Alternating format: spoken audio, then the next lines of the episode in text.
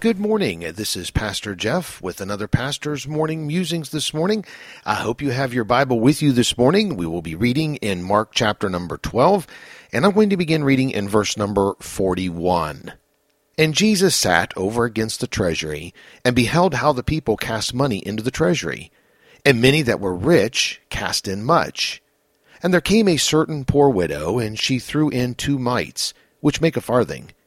And he called unto him his disciples, and saith unto them, Verily, I say unto you, that this woman hath cast more in than all they which have cast in to the treasury. For all they did cast in of their abundance, but she of her want did cast in all that she had, even all her living. Prior to this text that uh, I just read this morning, Jesus gave a warning against the scribes. They love to have the view of the people upon them and to make a show or, or to be seen in their pomp. Jesus also warned against them that they devoured widows' houses, but made themselves look very religious through their long prayers. After this warning concerning the scribes, Jesus went and sat by the treasury and watched as the people cast in their money into the treasury. Rich and poor all gave money into the treasury.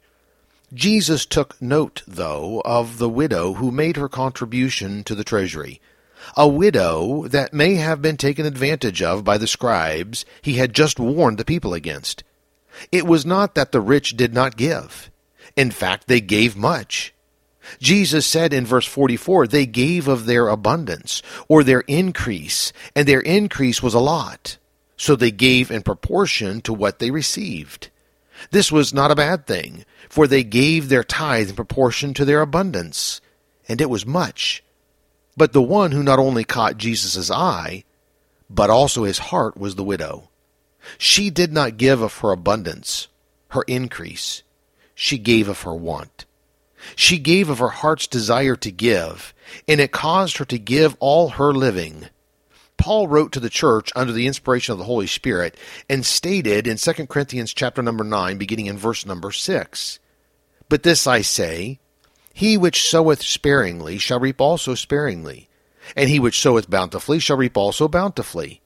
Every man according as he purposeth in his heart, so let him give, not grudgingly or of necessity for God loveth a cheerful giver. I think God is still watching today to see how we give to Him. Do we only give because we are required to give? Do we give to be seen of others how much we give? Or do we give so that the watching eyes of Jesus sees our heart of love for Him and our great desire to give back to His work because He has blessed us not with just financial blessing, but more importantly, spiritual blessings and a life everlasting. So let me leave you with this one final thought for today to be good to all who come your way, for one you meet might be in difficulty seat.